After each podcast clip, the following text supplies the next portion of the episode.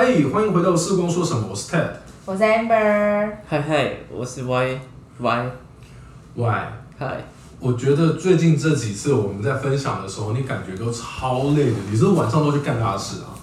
也没有啦，就比较累。你老实说，你是不是前几天在做遮盖测试的时候，拿到你在训练腕力的那一只？平常我们用的 occluder 大概就只有几克而已，你是不是拿到那只一公斤的，每天在那边晃？你不要讲那么大声，现在在录音哎、欸，现在录音。这个想要趁机练一下，你记得还在说你看到我的眼光吗？说的也是，你有看到我的眼光吗？那我们回来讲吧，不管我们今天是拿一公斤大只的，哎、欸。occluder 还是我们平常在用的。上个礼拜提到了遮盖测试，那遮盖测试它到底要测的是什么、啊？躲猫猫？躲猫猫？你有看到我吗？哎、欸，没有。你看到我了，然后就拿一公斤的敲下去。现在你看到？没错没错，不是这样的吧？一般来说，我们在做遮盖的时候，我们大概会做哪些呢？会帮他把一只眼睛遮起来，然后看他没有遮的那只眼睛的眼睛的状况，还有遮的那一只眼睛。移开之后，他的眼睛的状况。所以呢，这个大部分的话，我们在讲的时候，就是我们在看这个人到底有没有斜视的问题。那其实呢，很多人可能都不知道，我们除了讲斜视以外，我们还看一个东西叫做斜位。因为很多人会说，哎、欸，我小时候检查的时候我就没有斜视的问题啊，为什么我现在看东西的时候，长大就看东西很容易累哦？或者是说，为什么我看久了之后就变复视？这是类这类的问题出来。其实还有另外一个说法，这个叫做隐性的斜斜视。对，隐斜视。那所以呢，斜视的话就是很明显的，你会看到有时候有一些人他在看你的时候，突然看着看着有一只眼睛就飘出去了，你就觉得这人很没礼貌。我怎么想到好像我某位老师会这样子？好，所以我有讲到，就是今天我们在做这个，刚 Y Y 提到的，我们会先把一只眼睛遮住。看着没遮的没遮没遮的那只眼睛，然后我们同时也要去看我们遮住的那只眼睛嘛，对不对？那很多人就好奇啦，他说：“哎、欸，我今天遮住你是用一个黑黑的板子遮，难道你们验光师们每一个都会透视？你哪知道我今天被遮住的那只眼睛长什么样子啊？”我曾经听过人这样问，于是我们就给他看一个很特殊的器具，他们一定很少看到半透明的遮眼板。我们为了要做这一类测试的时候，其实我们偶尔也会使用半透明的遮掩板，那或许少见，但还是有。嗯、好，那除了遮盖测试以外，刚刚我们提到的，就是眼睛有的时候会啪掉嘛。对。那眼睛啪掉的真的原因是什么？好像是跟肌肉有关。哦，眼睛啪掉的话，呃，就是。脱汤了。对。人是看不开的动物。对，我记得每次在做这个跟肌肉有关的检查的时候，老师就会说人是看不开的动物。对，真的。人也不会脱糖。人也不会脱糖。人哦，说到看开跟看不开，我我记得哈、哦，我们之前有说嘛，好像人没事就要看开一点，看开一点。我不知道现在的听众他们大家有没有看不开的开吗？对，因为呢，现在疫情大家应该都看不开吧？对，就是说像我啊。我常常会被人家笑，因为我的呃瞳孔间距比一般人要来的大哦。还有一般人可能就是大概你们听过数字六十四、六十六，可是我有七十二，人家就说哦，你这人看得超开，看得超开。那有些人个子比较小的，他可能瞳孔间距会比较窄一点点，呃，六十五十八。那这个数字的大跟小差别到底差在哪里啊？难道它真的比较大的就比较开吗？我觉得我有的时候蛮 emo 啊，只是脸大一点，脸小一点吧，眼睛分得开一点，眼睛分得窄一点。我记得这个是不是这个东西其实是跟配眼镜会比较大比较大的关系？我知道它跟配眼镜有关，但是有听过人家说，因为你离的，我刚刚就说这个距离比较大，也就代表说，当你今天要看近距离的时候，你的回旋的这种要求的力量 ，demand 要来的会比较高一些。哦，它的其实这就只是距离的误差嘛的差异嘛，就是应该说我们在看近距离的时候，东西拿得比较近的时候，我们的眼睛会往内转，就很像斗鸡眼一样。所以如果说你今天往呃看远的时候，你们的呃的瞳孔间距比较大的话，你看近的时候，你转进来的量就会比较多，没错，就变成说我的肌肉要更有力喽。没有错，所以为什么刚好提到这一点，原因就是说我刚刚一直一路以来都在调，就是呃眼睛的肌肉的问题嘛。最近啊，年过四十的时候。那请问一下，这个可以靠训练来处理掉吗？对，我就要讲这个。但事实上，其实总归一句，大小不是重点啊。大小是重点。我这么年轻，我就哎呀。不是，事实上，因为其实就是像你刚刚讲的，其实就还是可以靠训练来帮助做这件事啊。没错，所以其实为什么我刚刚跟大家分享，就是因为呃最近开始看舞会了啦，有有一些年纪了，嗯、就发现以前拿近看的时候，我。觉得还蛮 OK 的，也不是说呃误掉或是怎样啊，就是刚刚说的，有时候你会觉得，哎、欸，怎么会有虫眼会撇掉或者这个样子？其实真的就是力量不够了。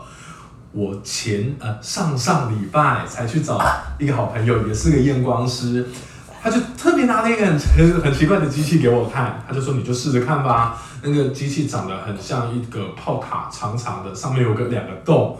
然后我们称它叫裂孔板，完全正确。我那时候还在想，裂孔板不就是以前我在帮人家验光的时候会用一个特殊的仪器吗？原来在视力训练里头，我们也会用裂孔板去做训练。哎，我那个下午给他这样练，练到后来真的是有够酸的，可是真的很有用哎。那如果说我们家里没有这个仪器要怎么办呢？其实呢，呃，我们会建议大家有一个很简单的方法。如果说大家三颗球球吗？完全正确，就是三颗球球。哎、欸，歪歪，你们家里头有放所谓的 Brock string， 有或者是我说注视珠吗？没有啊，因为其实这个相对来说，有些人觉得比较复杂。其实我们都会说，嗯，就小时候不是要练习斗鸡眼的时候，不就是伸出你的一根食指？然后你就拿近拿远，拿近拿远这样子吗？没错，那所以你们都会这样子鼓励他们去做训练吗？当然当然，因为其实这个是你又不用有任何的成本，你只要每天有一有时间的时候就可以做的事情，也不会花你太久的时间。那所以可以适合这样子训练的人，到底是哪一类的人？很多时候我们会听说，就是当他今天内聚力如果比较不够的情况之下，讲白话文。简单来说，就是他看近比较容易会累劳，谢谢我们。或者是有蝶影，没错。你知道为什么 Y Y 很有办法解释这个吗？因为他就是患者。没错，而且我以前我在考试的时候，其实我看东西还会跳行哎、欸。哇，你好惨哦！我跟你讲，因为我也是，所以我老师后来就跟我说，你就拿一把尺。那其实，在视光的领域里头，我们真有这一把尺，传说中的阅读龟。对。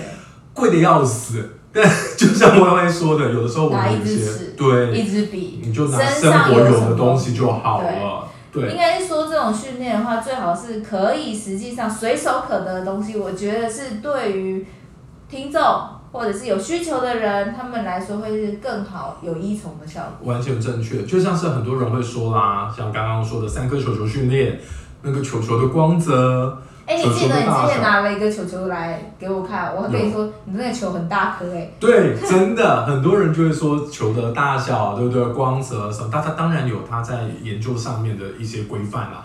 但是其实说真的，就像你们去健身房一样，很多人其实现在也在提倡就是徒手健身嘛，用你身边有的东西，你还是可以达到运动的效果。在视光上的训练，其实就跟健身一样，因为它还是你身体的一部分啊。嗯那我们刚刚提到了肌肉的训练，还有就是有的时候我们眼球外部所谓的眼外肌哈，有的时候我们会看到验光师，哎，验光师是不是都是基督徒啊？我会这样问的原因是我，对啊，我问的就是我有的时候就会看到他们就会在人的前面比十字啊，在你前面比十字啊。哦，那个就是眼外肌测试啊，我们就是去看说这个人的肌肉的状况是不是就很像健身一样。我们在开始健身之前的话，我们教练不是都会先了解我们每一块肌肉它的使用，会先测硬拔底的概念。呃，对，有没有？有没有跟你说两百块？你如果要请教练，不用说两百块。对，所以其实同样的道理，就像是我们要测硬拔底，或者说我们今天要来了解说他今天眼球运动的肌肉，他有没有什么样的需求，或者是他的力量有多大，我们会做这样的测试。但是我必须要提醒一件事情，因为呢，肌肉测试这个的话，我们都知道小孩子刚出生的时候眼睛会乱眨，对，手会不知道在干嘛，或者是不会动，像婴儿一样。你要记得一件事情，就是在做。做这个肌肉测试的时候，你如果测到小朋友的时候，你看到他眼睛往哪个方向看，抖来抖去啊，或者是看不过去，这个是正常的。对。但是因为他肌肉还没有发展完全，但是如果说他今天已经是学龄的小孩，例如说他已经国小一年级，他还有这个问题的话，请赶快找专业人士处理。没有错。那我想要问，就是最后一个，就是刚因为我们这两集提到的，就是这个所谓 entrance test 嘛，嗯、哦，初步检查，你们会帮小朋友去做视野检查吗？视野检查我好像不会耶。我觉得这个我也比较不会，因为其实这个还有关系关系到小朋友的一个稳定性，因为毕竟我们在测这个视野检查的时候，其实也要有一下子的时间。对。但是我会用在老人。对，其实对于呃年纪大的人，特别是呃可能就我们说青光眼嘛，因为它是一个无声的疾病。老人很多时候，你觉得说你家阿嬤开始或者阿公走路不好好走，磕磕碰碰的，然后不上心 ，maybe 他今天已经有一定程度的视野缺损，他根本看不到，他就撞到了。对，那因为如果说真的实际上要做视野缺损的检查的话，当然是要到医疗院所去做 Humphrey 的检查，就是实际上的那个视野的检测。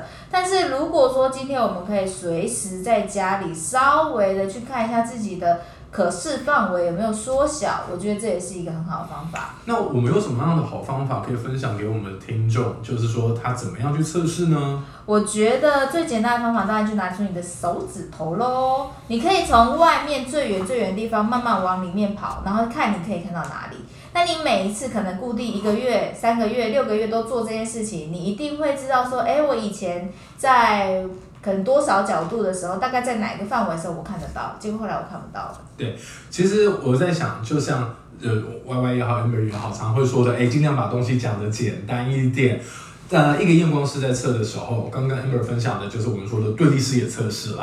我们要有一个呃视野色良好的一个验光师，坐在离你固定的距离一公尺，然后去帮你做测试说，说看哎到底哪个地方有缺损。但一般听众在家里的时候，其实你不需要做到这样子，因为或许你家没有自备一个验光师嘛。哎、欸，我还会做一个方法，我把我一只眼睛遮起来的时候，看一下我家哪些东西我看得到，就直视正前方的时候，感受周围哪里看得到。对，这其实就是我们刚刚要分享的，当你家里头没有自备一个验光师的时候，你其实可以固定你测量的环境跟位置，那把这些追踪下来的改变分享给医师人员，你其实是提供给他们非常大的线索，他们可以了解说他们要怎么去帮你。嗯，同样如果说老人家的话，我觉得还有一个检测也是一定要做的。是什么？Amsler 阿姆斯勒方格表。哇 ，Amsler 这个东西很有趣哎！天哪，你们讲这个太学术了啦，这谁听得懂啊？阿姆斯勒方格表，我记得你有看过棋盘格吧？绝对有看过棋盘格啦！把它缩小个十倍吗？就是把它缩。现在的 Amsler 其实很方便，因为现在有出超小携带版的 Amsler。其实其实阿姆斯勒方格表，你去 Google 搜寻就会下载得到，它可以给你一个棋盘格，那这个棋盘格它的中心会有一个小黑点，会需要你盯着它看。然后注意的事情就是，它其实是一只眼睛一只眼睛单眼看，你不要两只眼睛一起看，你会觉得，哎、欸，我都看得到，很清楚。对。那阿姆斯勒方格表到底要注意什么？阿姆斯勒方格表它其实就是在测试说你中心的视野里头有没有哪一个部分产生扭曲、缺陷或者它是一个自我检测很好的方法，也很简单。第一个要注视的要注意的是，当你下载完之后，请注意那张表格，它会告诉你说它的适用距离，请不要拿着三十三公分的放到四十公分用，或是拿到四十公分的放到其他的位置，因为对视光来说，距离是非常重要的一件事情。那当我们在施施测的时候呢，其实我们要记得、啊，刚刚我们提到它中间有一个点点注视点让你盯着，请你不要盯着那个点点之后就开始扫视整张表格。我们要做的其实是，当你眼睛盯在正中间的时候，用余光去感受旁边的线条是否有扭曲或者是有缺陷。那如果你发现你觉得哪地方有扭曲或缺陷的话，请口述啊，告诉你旁边的朋友，或者是你之后测完看完之后，你自己再把它画出来，说大概在哪一个位置。哦，是扭曲或是有缺点。我觉得你这样讲太难了。反正就是呢，你在直视着这张表的时候，发现它不是像棋盘格一样，就直接去看医生。没错，没错，就是你就是看到不是它该样、该该要的直条纹的时候。可是你这样讲，我会有个问题啊！啊，我一下载下来就不是这样子的时候，他就会觉得看起来是这样。哇，那真糟糕！那我们到底该怎么办啊？如果他们没有办法取得的话，我觉得就是定期追踪。我觉得是这个可能会最好，就是说你要做散瞳的检查。然后今天去找一个合格的验光师或医疗院所、眼科哈验光所，请他们帮你去做阿姆斯特检查。对，这个其实也是非常重要的。对，那这个部分到这个地方呢，其实呃涵盖上一集的部分，我们其实谈了蛮多的检查哦。从一开始我们要检查他的度数，一开始我们要了解他的视觉灵敏，然后到后来我们了解到说他的眼睛的位置啦、肌肉啦、立体视色觉，邦邦邦。到阿姆斯特，其实这一整串在视光学上，我们有一个很重要的一个称呼，叫做呃眼初步检查嘛。眼初步检查，也就代表说，你们听起来好像很复杂，但是对我们来说，这一切都是起点，它是协助你了解到你的视力有没有什么更需要去去协助的部分的一些基本的知识。那接下来，我想。好，我们还有点时间，我们是不是跟他们聊一聊？就是真的要进行验光步骤的时候，绝对不是坐在那台验光机就一切完成了。但是这个验光机也很重要，对我们在初步的度数取得的时候，我觉得是一个很很快速的帮忙。对，我想我们来跟大家分享一下好了，因为早期我们有说嘛，有些他们就是会标榜说他们有这台电脑验光机，哦，超准，我就赞啊，对不对？对，但是其实我们都知道，这个电脑验光机它就是一个一开始的起点。那它那我觉得是不是应该要先跟大家讲一下这个东西跟我们实际上让它坐在。验光呃验也前面做了一大串的流程的时候的差异，我们不是都会有一个区分，叫做他觉式验光跟自觉式验光。真的呀，我每次在上课的时候跟学生讲他觉跟自觉，都觉得很崩溃。简单来说，其实就是别人先帮你做一个测量，我先知道一下你的大概一个数据之后，我再实际上再让你感受看看。最做一个比较。呃，他对，所以他觉式的验光的意思是说。我们什么话都不用讲，就会有数据出来，叫他觉式吗？你要这样子说的话，我觉得其实那就还是回归英文老师的本质啦。我们其实他觉式验光的时候，就是把被检者当作是一个物体，由第三方去检验出来，那数据该多少就是多少。嗯，所以就是等于是说我我在受检的状态，我什么话都不用说，我就会得到这个东西嘛。对，其实就是我们有一个法官在帮他判决死刑的时候，让他有一个上诉的机会，类似这样的概念吗？没有上，没有的上诉啊，你又不能讲话、啊。哦，哎、欸，那既然提到了你是这个仁者仁心有上诉，那上诉的差别在哪里？上诉的差别是，搞不好其实也许是机器，我可以自己出来说，也许是机器不准啊。上诉的机会就是今天 patient 他可以。自己出来说了嘛？对，我说你长得丑，我不服气啊！我就觉得我长得很帅啊，我就美啦，我就丑啊，你就丑，我最丑啊，我全家都丑。对，所以如果说今天有这个机会让你去讲，其实就是我们刚刚说的，那可能就是另外一种验光方法了，我们称之为自觉式。自觉式的意思就是我自己可以表达我看出来的视觉品质是怎么样，所以我自己来表达嘛，所以是自觉式验光。欸、那, 那到底自觉式跟他觉式谁准？对，就是这个问题。我问的就是第一个，自觉跟他觉谁准？第二个就是，哎、欸，其实我们以前去验光的时候，验光师都会一直问我们说看不看得到啊，我都一直跟他说可以或不可以。那我到底是在做自觉还是在做察觉？我跟你说，我最近还遇到一个妈妈，真的是让我真的是头很痛。他妈最后都会说，你是不是都说谎骗阿姨说你看得到？他妈太过分了，他妈怎么叫你阿姨？真的很没有礼貌，太没礼貌。重点是他妈吧？对，重点是他妈，对不对？真的是，哎、欸，不对啦，不是阿姨哦，会不会真弄错？这不是重点，这不是重点，就是。哇，很多这种家长很喜欢在验光的时候，可是可是也会遇到一个问题啊，因为我记得我之前就会听到有一些人要去当兵比视力的时候，为了让自己是高度近视，也会说他看不到啊。可是这不一样啊，这是有目的性的。哦，自觉是有可能会说谎。所以其实我们在我们在验光的时候，我们还是有一套方法会去检测说他们是不是就是骗他们，对，是不是说谎嘛、啊，对不对啊？可是我觉得这个部分我们不应该在节目上面讲。因为我们告诉他们我们怎么检测你有没有说谎，之后他们家就来这招。没有，因为他们搞不清楚，因为我们换来换去之后，哎，所以现在是到底是哪里？我之前说，我最近呢、啊、真的是遇到一个状况，就是我搭配了一个验光师，嗯、这验光师两光道，我请他右眼放什么度数，左眼放什么度数，他记不起来。然、啊、后我是配隐形眼镜，隐形眼镜上面的话就是它的盒子上面会有度数嘛，对啊对啊可是呢戴上去之后我不会知道他戴什么样的度数，然后呢他搞混了，搞到最后我们都乱了。